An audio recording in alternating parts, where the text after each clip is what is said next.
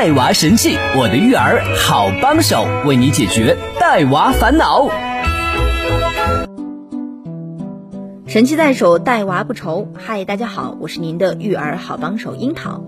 最近，广西南宁一名12岁的男孩和同学去玩了密室逃脱游戏，被恐怖的游戏情节吓到。经过诊断为惊吓过度，在住院治疗4天，经过接受心理治疗之后，男孩才慢慢走出了心理阴影。恐怖游戏中密闭的空间、逼真的场景、解密通关等要素，不仅受到了成年人的追捧，也获得了不少未成年人的喜爱。然而，对于一部分人是美食，对于另外一部分人来说却是毒药。对于成年人来说，娱情精彩的游戏；对于青少年来说，则是恐怖和伤害。尤其是在对身体、心理和认知等方面有着很大差异的青少年和成人来说，适宜于成年人的游戏或行为，对青少年极有可能有害和有毒。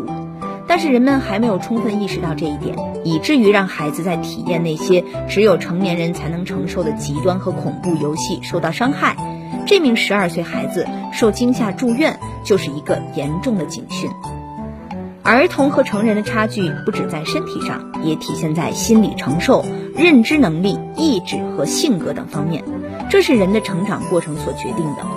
人们经常会看到的现象是，7岁以上的幼儿容易受到惊吓，原因是大脑中枢和周围神经尚未发育成熟。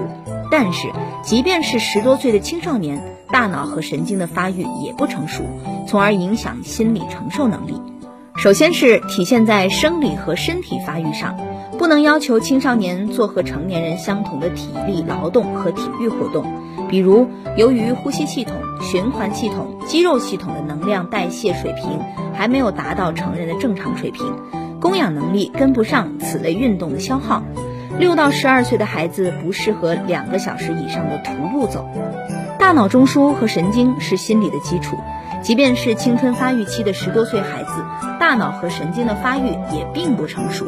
地基不牢，则心理大厦和正常的人格难以建立，即便建立了，也会倾斜坍塌。例如会因为惊吓而短期心理失常，或者产生长期的严重焦虑、抑郁、双向情感障碍、精神分裂以及惊恐障碍。惊恐障碍是人们尚未意识到或者是很少意识到的精神疾病，也是一种慢性焦虑。它的主要症状是反复发生非预期惊恐发作，发作时期有明显的突然性，表现为强烈的恐惧和不适，伴有胸痛、心悸和呼吸困难等躯体症状。研究发现，包括突然惊吓、恐怖游戏、鬼怪故事、父母不和甚至家暴等，都有可能刺激儿童尚未发育成熟的大脑神经系统，造成和产生一系列的疾病症状。即便是一般的刺激信号，在尚未发育成熟的孩子大脑中也会成倍的刺激蓝斑等中枢，增加大脑中去甲肾上腺素释放，导致血压、心率加快和惊恐反应行为增加。在刺激达到更大的阀值时，就有可能造成惊恐障碍。广西南宁这名12岁的男孩显然是因为恐怖游戏的刺激超过他的承受能力的神经心理能力，才产生了心理伤害，而且从目前的结果来看，应当属于惊恐障碍。所以无论是学习、娱乐还是工作，应当适合于年龄、环境，在什么年龄做什么事儿，在什么山唱什么歌，而不能超越年龄和环境。一旦超越，就有可能因为身体和心理超负荷运转而难以承受，反而产生副作用和出现相反的后果。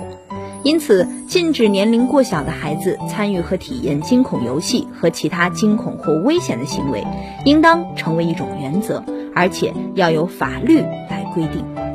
我是那个可甜可咸的樱桃，想要了解更多育儿知识，您可以下载喜马拉雅或蜻蜓 APP， 搜索带娃神器订阅收听。想要参与更多的线下亲子活动，您可以加我的微信18809602244，18809602244。下期节目我们接着聊。神器在手，带娃不愁。带娃神器，我的育儿好帮手，为你解读带娃烦恼。